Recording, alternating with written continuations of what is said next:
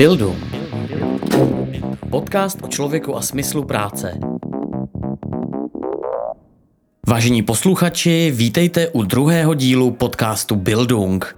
Zapomeňme chvíli na epidemický stav a rozruch, který v dnešních dnech kolem nás panuje a věnujme se zas pro chvíli filozofické antropologii a biznisu. Protože jsme úvodní díl eh, začali v celku rozsáhlým popisem celého projektu, dnes se nebudeme dlouho zdržovat a rovnou dáme slovo našim hostům, kterými jsou Josef Hajkr, Lukáš Havránek, Jakub Chavalka a Adam Vostárek.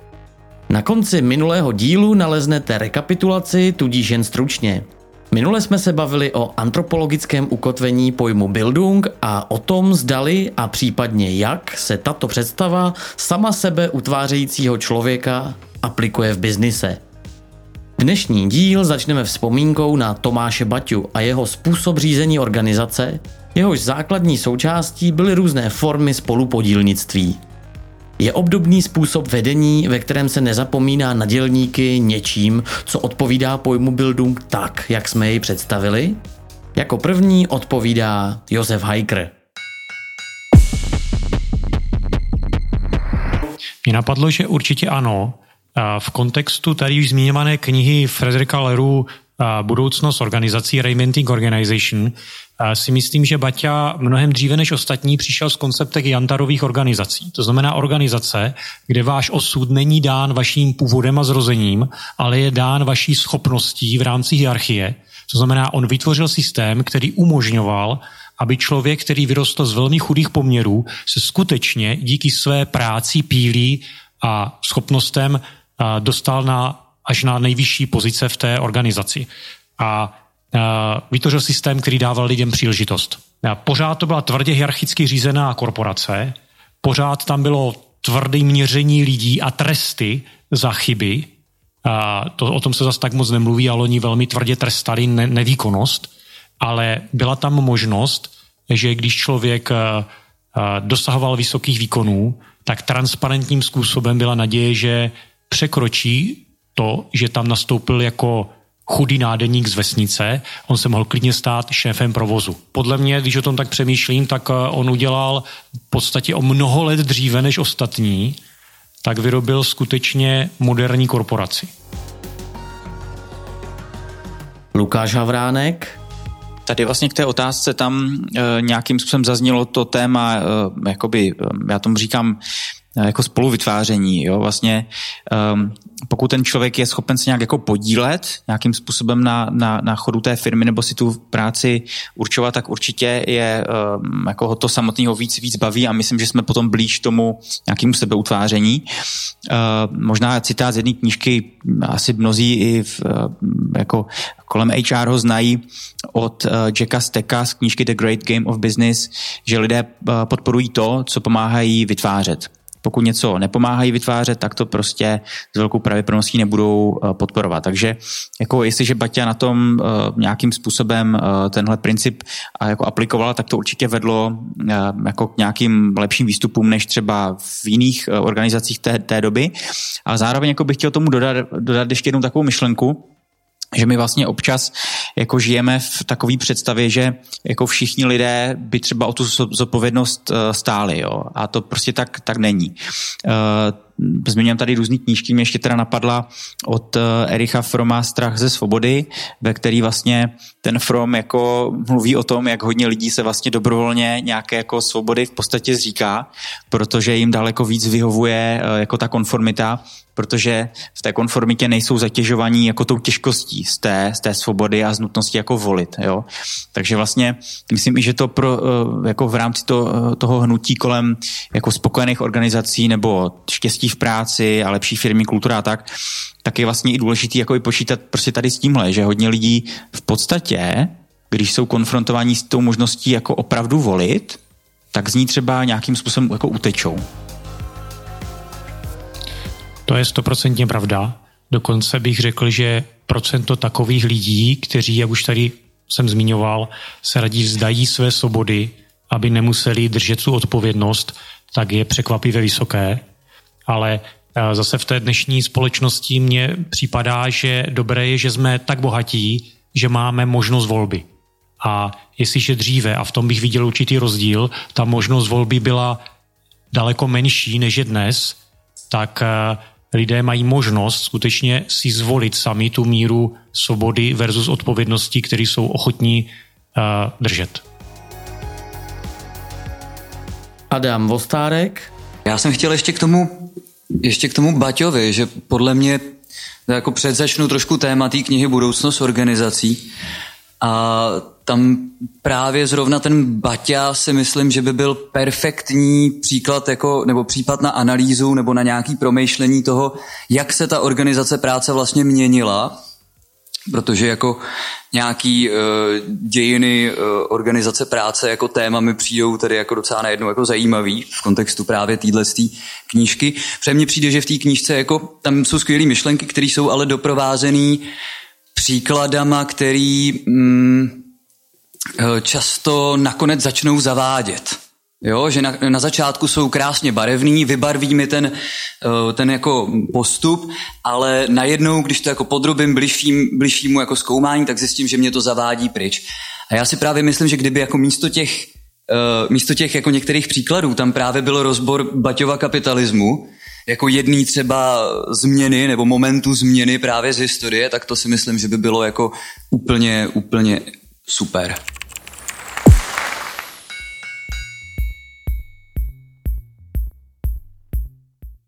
Josef Heiker říkal, že eh, dnes je vlastně obecně mnohem rozšířenější ta možnost být svobodný, ta možnost chtít být svobodný. Ale je to tak opravdu, protože mě to vede k tomu, že už jen k tomu, aby člověk učinil takový životní rozhodnutí, musí být splněný nějaký určitý predispozice. Například eh, to začíná už u toho, kde se člověk narodí, do jaký rodiny, jestli vůbec Eh, se kdy v životě dostane do prostředí, který by ho vedlo k tomu být svobodný, nebo vůbec takový požadavek vzníst, není spíš tohle zdrojem toho, že lidi nechtějí být svobodní, že k tomu nejsou vedený a tak nějak se vlastně tenhle ten, eh, tenhle ten způsob bytí prostě předává z generaci na generaci. Ale Radku, přece se bavíme o Bildung. Tohle to je přesně uh, ta koncepce toho, že je úplně jedno, kde se narodíte, ale existuje tedy nějaký tlak tomu, aby všichni byli vzděláni nějakým způsobem a to už samo o sobě, jakoby ten princip toho Bildung je přesně tohlento.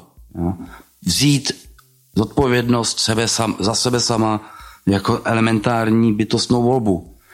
To je potom zdařený Bildung. Jo. To znamená, pokud k tomu nedochází a pokud naopak jako spíš je tendence k tomu stádnějšímu způsobu chování, tak je to evidentně jako sahání toho Bildung. Mluvil jsem konkrétně v kontextu s Marxem o falešném vědomí a ideologii.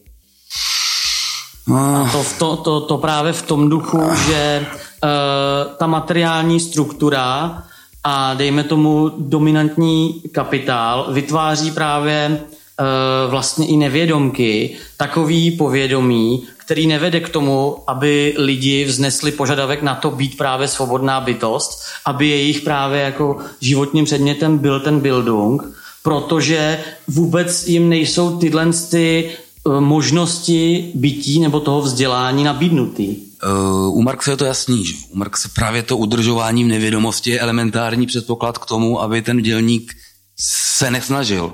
On, a, a, ta, a ten, ta základní koncepce toho kapitalismu, pokud dochází toho svého vrcholního rozvoje, tak je právě co nejvíc oddělovat, a co nejvíc prostě zkouskovat, aby právě nedošlo k čemu si takovému, jako že by se někde mohlo něco spojit a ukázat se, že by bylo lepší, kdyby to dělal jeden člověk najednou. To je právě přece ta elementární princip toho, ty disciplíny v, v továrně třeba. No.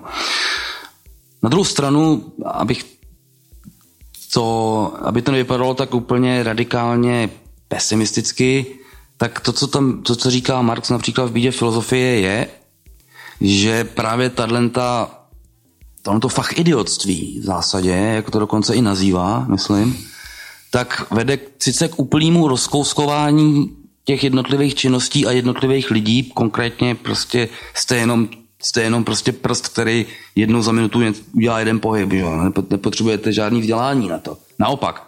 A tahle ta představa není jenom u Marxe, ale to dlouho, dlouho před, před Marxem už bylo zjevný, že prostě ten způsob té výroby nepotřebuje vůbec žádný vzdělání, že to nevyžaduje, že to je spíš naopak. Že to je spíš právě to, dokonce tam má nějak, a je to i v té čítance přece nakonec, jak ten Ure říká, eh, to, na co naráží jakoby co největší výkon kapital, kapitalismu, jsou své volní dělníci. A kdo je své volný dělník? Který má nějakou schopnost, jo? který něco umí a tím, že něco umí, tak má sebevědomí prostě někomu říkat, ať, jak, jak, buď to, jak to má dělat, a nebo se do toho prostě montovat. Že? Nejlepší je prostě člověk stroj. Ale tohle to eh, rozkouskování a fakt idiotství má ten důsledek, že vznikne v celém tom dělnickém mm, nehnutí, ale v celém, tom, jakoby v té mase, vznikne úplně nová dialektická touha po univerzalitě právě. Ja, že najednou se to ukáže, že, ta, že to rozkouskování půjde tak daleko, že se právě z tohohle toho jakoby určitým zvratem ukáže ta nutnost toho, že ten člověk není prostě jenom prst, který mačká, ale že taky je lidská bytost, že?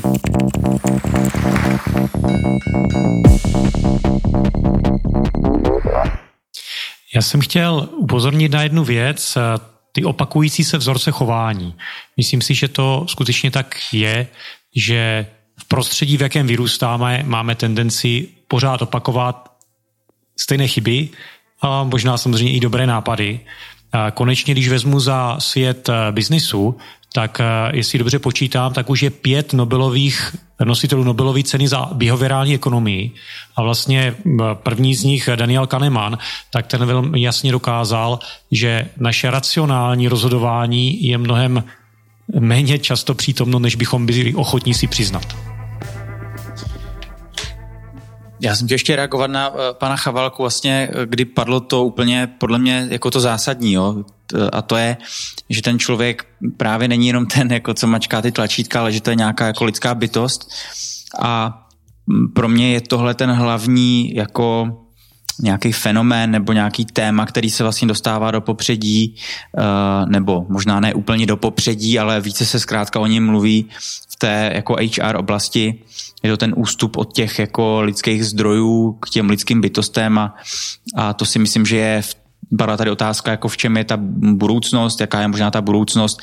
Já, já nevím, ale doufám a věřím, že je v tomhle, uh, jako v jakýmsi větším uh, přijetí tady tohohle um, jako, nebo respektování možná spíš tady týhle jako myšlenky. Já bych na to chtěl jenom tak jako zareagovat komentářem, že uh, ten přesun od toho chápání člověka jako eh, lidského zdroje a eh, chápání člověka jakožto lidské bytosti, tak to je rozhodně to, o co tam jde, podle mě, ale problém je v těch termínech vlastně. Že jako, co to vlastně jako znamená nakládat s tím člověkem jako s lidskou bytostí. Součástí toho pojmu Bildung je to, že vlastně ten člověk je tam brán jako celek, jo? že není rozdělován na nějaké jako na nějakou spekulativní část, na nějakou uh, jo, na nějaký spekulativní rozum, nějakou uh, fantazijní složku třeba, nebo nějakou, nějaký, nějakou soudnost, cit a takovéhle věci, ale že je brán jako celistvě. Tohle je právě směr, kterým bychom mohli vyřešit vlastně ten přesun, vlastně vyřešit to dilema, co to znamená vlastně chápat člověka jako, jako lidskou bytost.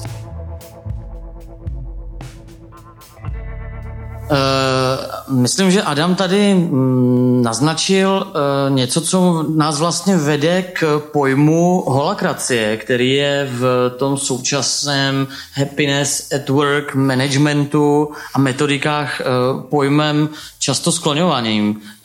Vzhledem k tomu, že filozofická sekce nás seznámila s pojmem Bildung, mohla by nás biznisová sekce seznámit s pojmem holakracie? Tak já se o to pokusím, možná ale odpovím trošku oklikou.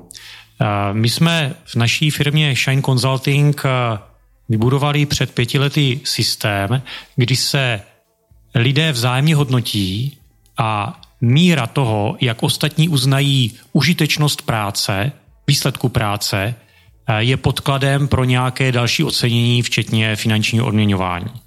A když jsem se až v letošním roce měl možnost na jedné konferenci jako vystupující seznámit s rozsahem tématu smysl práce a svoboda v práci, tak jsem pochopil, že my jsme vybudovali svobodnou organizaci a že jsme příkladem té holokracie. Protože ve chvíli, kdy tam není nějaký ultimativní lídr, eh, nějaké vrcholové vedení, které všechno rozhoduje, nastavuje, ale ti lidé se dokážou dohodnout na tom, co budou dělat, co případně dělat nebudou, co bude užitečné a v konečném stádiu dokonce rozdělit si podstatnou část eh, těch výsledků práce, tak to za mě je taková mm, moje porozumění tomu, co to je holokracie. Jinak té, ta kategorie těch svobodných firm a svoboda v práci, tak co firma, tak trošku jiná kultura. Není jeden systém, je to velmi nové, živé. Pouze mě překvapilo, kolik takových organizací v České republice je a že se o to snaží ku podivu i velké organizace, ne malinkatá SROčka o 20 lidech. Já bych uh Vlastně tady k tomu, co říkal Adam, bych zkusil teď vyložit trošku nějaký jako, jakoby dilema, který mám kolem tady těchto jako pojmů a, a tak. Jo. Já si myslím, že je naprosto správný uh, uvažovat o člověku jako o bytosti a nebrat ho jako zdroj. Uh, četl jsem budoucnost organizací a se oceňuju práci, kterou ten autor prostě odved. Jo. A já se nemůžu zbavit prostě problému jako s těma pojmama. Jo já jsem docela alergický v podstatě na takový ty jako poloezoterický eh, jako koncepce a já rozumím tomu, že občas je potřeba použít nějakou analogii, jo, ale um, prostě to, trošku to mám pocit, že to odvádí, to, že to je právě zavádící, jak říkal Adam, jo, třeba femininní nějaká složka, jo, to je prostě, to je neuvěřitelně jako to můžeme o tom víc debaty jako strašně dlouho. A myslím si, že super, ale že je jako vedem, protože nás to postupně dostane k nějakým podobným jako pojmům. Jo? A e, chtěl bych vlastně v této souvislosti zmínit příklad, který padl na konferenci, e, který vlastně asi mnozí posluchači znají. A je to firma prostě z Jižní Moravy, jo, která vyrábí čaje, biokoření, jmenuje se Zonentor, eh, má asi 150 zaměstnanců a je vlastně firma, která uh, oni o těchto pojmech moc, jako v tě, těchto pojmů v podstatě moc jako neuvažujou, ale člověk, když se tam jde podívat, tak vidí, že ti zaměstnanci tam jsou jako ty lidské bytosti. Jo. A vlastně z nějakého jako z nějakého popudu se jim po, podařilo i, i bez, i vlastně s absencí jako nějakých jako pojmů vytvořit to, o čem se tady bavíme. Jo. To znamená ve, v prostředí, ve kterým se s lidmi nakládáno jako slušně, eh, ve kterých oni mají jako hodnotu jako, jako, jako celkově, jo. Když jim odcházela teď uklízečka po 15 letech eh, prostě na do důchodu, tak se s ní ředitel firmy prostě vyfotil, dal tu fotku jako na LinkedIn, eh, prostě jako hlásí se ke svým lidem, jo. A to je něco, něco skvělého a já si hodně říkám, jakým způsobem to vlastně vytvořit, protože jakmile se začneme bavit o tom, že my zavádíme holakraci, my bychom chtěli být Tyrkisová organizace, my jsme svobodná firma prostě, jo, tak to je, to, to je jako, já nevím, prostě mám pocit, že to jde potom blbě. No. Tady může být moc zajímavé, že se můžu dostat do velmi zajímavé diskuze lidé, kteří v té diskuzi zastupují biznis. Eh, já bych tady odkázal na self-determination teorii, která je dneska vlastně v těchto směrech hodně citovaná. Lidé se cítí motivováni a, rádi pracují v organizacích, kde cítí smysl. To se přesně z Onentoru podařilo. Dělat smysluplný biznis a smysluplný udržitelný biznis. Chtějí autonomii, to znamená, ti lidé chtějí být mít svobodu v určité sféře vlivu. To znamená, i když tady byla zmíněna uklízečka, tak prostě ten člověk zná svoji, svoje hřiště, do kterého mu nikdo nekecá a potřebují zažívat každodenně pocit mistrovství. To znamená, že něco umí a v tom je obsaženo to, že ti ostatní jim to dávají najevo, že na to mají čas, že si to někdo všimne, že si někdo všimne, že uklidil dobře podlahu a a, a ještě mě napadla jedna věc, protože my jsme tady hovořili o Baťovi, což je velmi zajímavé, že na půdě České republiky nebo bývalého Československa vlastně vznikl jeden z světově uznávaných systémů, rozhodně velmi pokrokový v té době, tak je to princip transparentnosti. Protože já si myslím, že to, co bylo Baťovi z, uh, velmi vlastní a co je vlastní Zonentoru a všem uh, těm svobodným firmám, je radikální otevřenost, co se týče fungování firmy, dát ekonomických informací a doporučil bych přečíst si knihu od pana Křečka, což byl bývalý vrchní účetní Baťových závodů. U nás vyšla v překladu díky Baťově nadaci, jmenuje se Účtoval jsem za Bati a možná by někoho překvapilo, oni byli schopni dělat s tehdejšími technologiemi jednou týdně závěrku, kdy na dílnách vyvěšovali výsledky práce eh, v takhle krátkém období a vyčíslovali bonusy těm jednotlivým dělníkům, předákům a eh, vedení. To si myslím, že by mohlo být vzorem i pro mnohé moderní korporace, které byť mají počítače, eh, nejmodernější technologie, tak nejsou schopni udělat závěrku ani za měsíc. Buildu. Podcast o člověku a smyslu práce. Já teď jsem trochu zmatený, protože mi nějak nejde dohromady to, co jste říkal předtím a to, co říkáte teď. Ve smyslu, že hodně lidí se, hodně lidí se rádo zdá té své autonomie a zároveň se mluvil o tom, že člověk po té autonomii touží, ale to je v rámci toho, to je v rámci tý, toho způsobu vedení něco takového jako ta holokracie. Protože uh, pokud platí ta první premisa, že zkrátka jistý sklon člověka je spíš být v bezpečí, ale nemít tu zodpovědnost. To znamená jakoby trošičku ustoupit z té autonomie a, a, nebo, a nebo to myšlení tak, že prostě člověk může, i když nemá tu zodpovědnost, dělat něco pořádně i bez toho. Za tomu prostě není mi to úplně jasný. Jestli by se to mohl nějak uh, přiblížit. Asi je to, nevím, já tomu rozumím tak, že to je o míře. Jo, když třeba uh, já moc neumím vařit, ale když v neděli vařím oběd výjimečně, tak eh, byť to dělám třeba nešikovně, tak mě velmi motivuje, že mám v tu chvíli tu svoji určitou autonomii. Je velmi demotivující, kdyby v tu chvíli za mnou přišla žena, která to nepochybně umí dělat mnohonásobně lépe než já a zasahovala mi do toho být nedokonalého procesu. Já jsem to myslel v tomto smyslu, jo? Že, že ten člověk, ať už je na jakékoliv roli v eh, té organizaci, tak eh, je velmi pro něho motivující v té míře svobody, kterou si rozhodl držet, že má něco, být to může být třeba uvaření nedělního oběda, má plnou zodpovědnost a svobodu ten oběd uvařit. Ale samozřejmě, kde je ta míra té svobody, to je hluboce individuální a s tím související, ale trošku jiná věc. Já jenom takovej, no a hlavně pak sní ten svůj oběd, že jo? Jo, že vlastně jako on okamžitě uchopí výsledek té práce a okamžitě v tomhle případě ho spotřebuje a má z něho ten dobrý pocit, který tam, který nakonec jako přejde, protože je to jenom prostě potrava. No, ale myslím si, že Adam je to výborný příklad, protože on zažije, pokud se mu to podaří, ten pocit mistrovství, že mu to dají ostatní na vědomí. Já mám dvě děti, to znamená, když se mi to nepodaří, tak děti samozřejmě nebudou lhát, oni to odmítnou jíst, ale když to sní, tak já jsem, kromě toho, že jsem zažil pocit autonomie, v smyslu, že jsem nakrmil svoji rodinu, tak jsem zažil i ten pocit mistrovství, ale máte pravdu, že uh, ho mám bezprostřední. No, uh, to, to, ten příklad je skvělej, no, uh, a to já jsem chtěl jenom Adama upozornit na to, že nejenom, že to bezprostředně spí, uh, teda sní pan hiker, ale sní to pravděpodobně celá ta rodina. To znamená, že ono totiž uh, je dobrý nezapomínat na to, že v tom pojmu Bildung, uh, který jako spíš v tom pojmu Hegelově než Marxově, protože u Marxe je právě jakoby pořád jakoby ten, ten strašně destruktivní moment toho převrácení té přirozenosti a to znamená, že tam jakoby vlastně jako celý, celý ten systém kapitalistický je absolutně ne, neintersubjektivní. Jo? Když to v tom Hegelově, v Hegelově pojetí toho, toho vzdělání nebo Bildung je právě vytváření těch institucí, kterým ale Hegel mí, eh, kterým Hegel rozumí jako formám intersubjektivity, že oni produkují tu intersubjektivitu.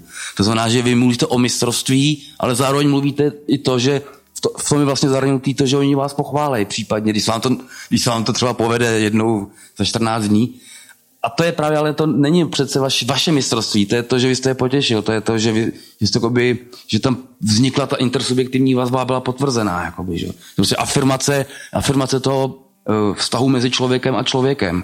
A, a to je zase jako, teda zase tohle to je právě ten motiv, který má intenzivně Marx, že je potřeba znova jakoby obnovit ten vztah člověka k člověku. Že ten vztah člověka k člověku je prostě přetržený a je přetržený úplně od začátku výrobního procesu, kde se vyrábí v tom zbožném fetišismu a to, že se tedy vyrábí už rovnou pro směnu a nikoli pro druhého člověka. No, to znamená, ta autonomie, teď jak jste to o tom mluvil, tak si myslím, že tam je prostě i s tou uklízečkou, že prostě ona dostane uznání, že, že to je prostě intersubjektivní, intersubjektivní akt, kde se ona může právě cítit jako lidskou bytostí, protože jí druhá lidská bytost už, uh, uznává. A obzvlášť, že to ředitel, že? nemusel by to být ředitel, jako to, to vzájemný jakoby uznání, což je teda zase Hegelův pojem, uh, tam je strašně důležitý.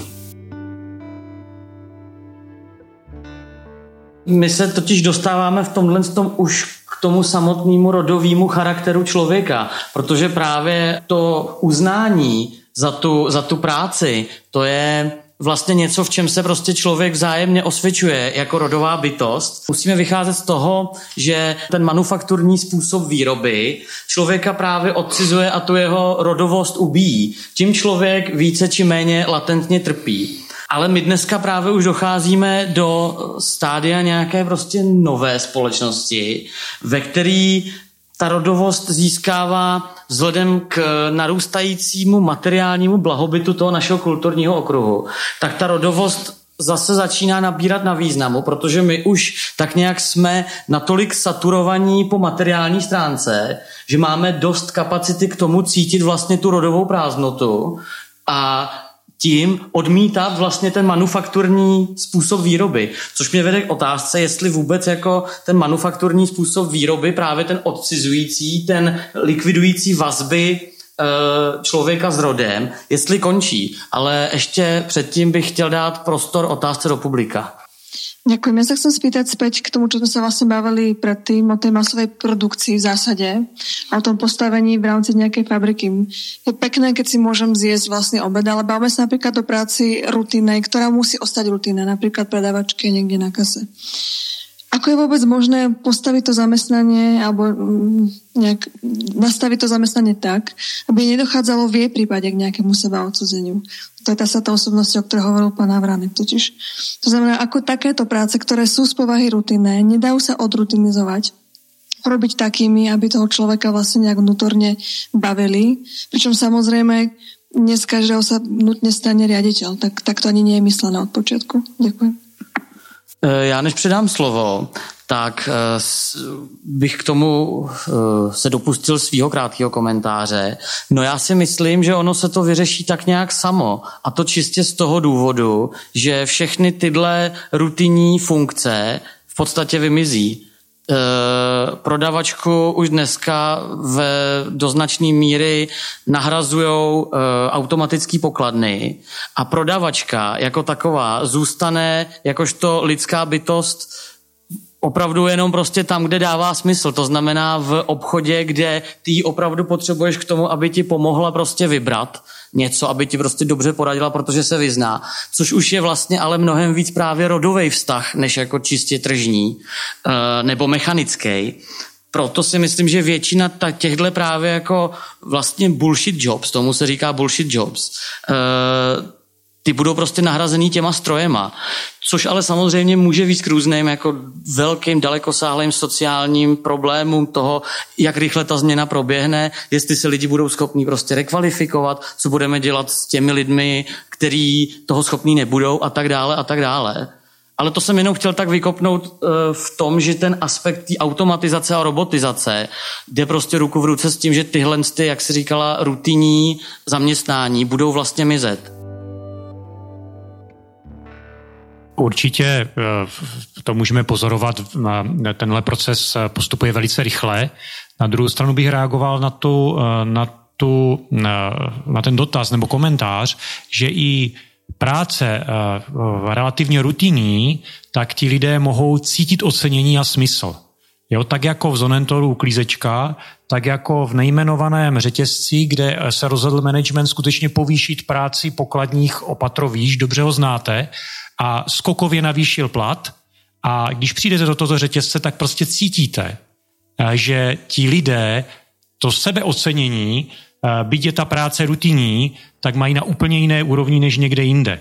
To znamená, já bych bránil tu, tu tezi, že v zásadě jakákoliv lidská práce, která má nějakou přidanou hodnotu, kdyby neměla přidanou hodnotu, tak ta prodavačka už tam dávno nesedí, takže ona ji má. Ona ji má jenom menší než třeba nějaká jiná. Tak když nastavíte ten, to prostředí v té organizaci, že ti lidé se cítí ocenění, tak uh, uh, vůbec se nemusí cítit jako oběť toho systému. Já si myslím taky, že do té doby, než eh, ta eh, robotizace, automatizace, teda všechny tyto eh, činnosti nahradí, tak je dobrý se o tom bavit, jako jak, jestli se vlastně dá něco s tím udělat. A a tady vidím jako velkou, velký význam té jako elementární jako nějaký slušnosti v rámci těchto velkých jako podniků, jo? kdy tady tenhle jeden uh, řetězec to udělal nějakým dobrým způsobem a známe tady případ mnoha jiných řetězců, který vlastně se k těm lidem, konkrétně třeba na těch kasách, prostě chovali nebo chovají jako vlastně otřesným způsobem a Eh, já tady myslím, že pokud ten člověk eh, zažívá jako ta rodová bytost nějaké jako ocenění eh, ze strany asi přímého nadřízeného, tak asi se můžeme bavit o tom, že ten její celkový jako zážitek nebo to, jak bude žít tu svoji práci, může být jako lepší, ale um, záleží to asi na i mnoha dalších faktorech, jako je to jeden, jeden z nich, ale um, myslím si, jako, že to není věc, která je uh, vlastně jako, jakoby nereálná. No. Já bych možná uh, položil takovou provokativní otázku. Není tohle ocenění jenom lepší odměnou otrokům? Není to jenom prostě nějaká právě forma vlastně falešného kapitálu, uh, který ten kapitalista vy, používá k efektivnějšímu vykořišťování vlastně i za méně peněz, protože stačí jako chválit, mít dobrý vztahy a nemusím zvyšovat mzdy a tak dále? Uh. Je to, Radku, dobrá provokativní otázka, která by mohla vést na mnoho diskuzí. Tak jako současně probíhá uh, už deglobalizace, tak jsme ve v posledním stádiu vypjaté globalizace. Ty trendy jdou prostě v ruku v ruce. Není neustále jenom pokrok. Máme i reherzy. A já bych řekl příkladem toho ocenění, že všichni máme rádi, když nás někdo pochválí. A Eh, my jsme zavedli ve firmě systém, kdy jsme eh, se oceňovali navzájem každý týden a původně to bylo určeno proto, abychom dovedli spravedlivě rozdělovat bonusy. A po několika letech nám došlo, že na ty naše oceňovací porady lidi chodí ne pro ty peníze, a byť jsou to znalostní pracovníci, oni tam jdou pro pohled těch svých kolegů, kterým řeknou, já vnímám, co děláš a udělal jsi tu práci dobře. A když se vrátím i k těm eh, firmám, které zaměstnávají lidi s menší přidanou hodnotou, eh, já si myslím, že v, ti lidi to poznají, jestli to je hra, anebo jestli je to mysleno upřímně. A Samozřejmě budou organizace, kde na tu hru přistoupí, je to pořád lepší než eh, tvrdé otroctví a nadávky, ale ty organizace, které to myslí upřímně, a teď bych se vrátil zpátky k tomu Zonentoru, který si myslím, že krásným nasvícením toho dobrého principu, tak ti lidé uh, budou tu práci vykonávat velmi rádi i za menší plat, protože součást toho je to ocenění. Bildu. Podcast o člověku a smyslu práce. Více se do druhé části podcastu Bildung už nevešlo. Nezbývá, než se vrhnout na rekapitulaci toho, o čem dnes filozofové a lidé z biznisu hovořili. Rekapitulace. Dnešní díl podcastu jsme začali úvahou navázanou na baťovský způsob podílení se na chodu organizace, v němž jsou i jednotliví dělníci často těmi, kteří přímo ovlivňují výrobní proces, na kterém se podílí. Z úst Josefa Hajkra zazněla teze, že Baťovi se podařilo vytvořit první moderní korporaci, neboť pochopil, že tím, co vytváří vztah mezi dělníkem a produktem, je spoluvytváření. Teprve osobní angažovanost na procesu je tím, co dává práci smysl. Tato svoboda rozhodovat o své práci je úzce spojena se zodpovědností. Ta je nedílnou součástí svobody. Zdá se, že v současné době existuje pro mnoho lidí čím dál tím větší možnost vytvořit si v práci vlastní mix svobody a odpovědnosti. Stále nicméně existuje mnoho lidí, pro které je pohodlnější se v práci nechat řídit a o práci samotné moc nepřemýšlet. To nás dovedlo k tomu, jak je vlastně možné, že se člověk táže po svobodě v práci a jaké jsou podmínky takového tázání. Jakub Chovalka uvedl, že právě nemožnost být svobodný je selháním Bildung jakožto instituce. Takový rozvrh je podle Marxe vlastní kapitalismu. Ideálem pro něj až doposud byl dělník, který pouze mechanicky vykonává jednostrannou pracovní činnost. Pro dosavadní kapitalismus tedy bylo všeobecně vzato vzdělání, Bildung, nežádoucí. To se ale zřejmě obrací s tím, jak je manufakturní způsob výroby automatizován a demontován na úkor sektoru služeb a znalostní ekonomiky. Ruku v ruce s touto změnou ve společnosti vzniká jakási touha po celosti, která vzniká v okamžiku uvědomění si partikulárnosti svého bytí. Původně kapitalismem produkovaná a požadovaná jednostranost se kvůli měnící se ekonomické struktuře nutně mění v požadavek po všestranosti člověka. Z mechanických jednostranných součástek se tak dnes snad znovu stávají lidské bytosti, které nejsou redukovány na svůj pracovní výkon, respektive jejich pracovní výkon už není jejich pánem, nýbrž oni sami se stávají pány své práce. V tom se stávají bytostmi, jež se prací sami utváří. Instituci Bildung se tak v této optice blízká na lepší časy. Celém světě i u nás vznikají nové různorodé typy organizací, ve kterých čím dál tím větší roli hraje právě lidská integrita, ne zisk. Zisk se pro ně mnohdy stává pouze prostředkem pro realizaci vyšších lidských cílů. Některé organizace se řídí různými metodikami a literaturou, několikrát jsme narazili na knihu s názvem Budoucnost organizací. Jiné kličtějším firmám docházejí zkušeností či prostou snahou chovat se opravdu lidsky. Závěr dnešního dílu jsme nepřímo věnovali rodovému charakteru člověka. Josef Heikler řekl, že klíč ke štěstí v práci tkví ve třech věcech. Smysluplnosti práce samotné, v autonomii člověka při výkonu práce a v zažívání pocitu uznání. Filozofická sekce onen pojem uznání, což je tradičně hegeliánský filozofický termín, rozvedla. K uznání v tomto případě za práci totiž vždy dochází mezi člověkem a člověkem. V tomto je uznání odlišné od mzdy, která je vztahem mezi člověkem a kapitálem. V uznání je hodnota člověka, hodnota jeho práce, uznána hodnotou jiné lidské bytosti – v tomto uznání se manifestuje právě původní rodový vztah člověka k člověku. Kdyby ono uznání nemělo žádnou cenu, nedělalo by nám tak dobře. V uznání totiž docházíme k uznání vlastní subjektivity, a tedy jedinečnosti, celosti. Jsme uznáváni právě za to, že přispíváme rodu. Nejvíce nás tedy uspokojuje práce, která něco přináší ostatním. Taková práce se nám zdá jako smysluplná. Tolik tedy k dnešnímu dílu. Čím dál silněji se zdá, že současný progresivní biznis a nové typy organizací v skutku vykazují nápadně mnoho podob s antropologickým programem německé klasické filozofie. Objevuje se před námi dosud zapomenutá země skutečně lidské práce? Pokračujte s námi v pátrání i v dalším díle podcastu Bildung. Knihu Budoucnost organizací i čítanku Hledání ztraceného smyslu práce o kterých byla a bude v podcastu řeč, si mimochodem můžete objednat v nakladatelství People.com či na e-shopu martinus.cz.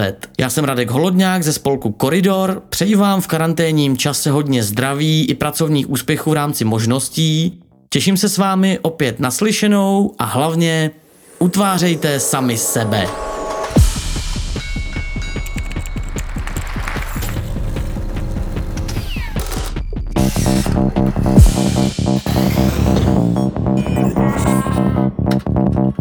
Bildung. Podcast o člověku a smyslu práce.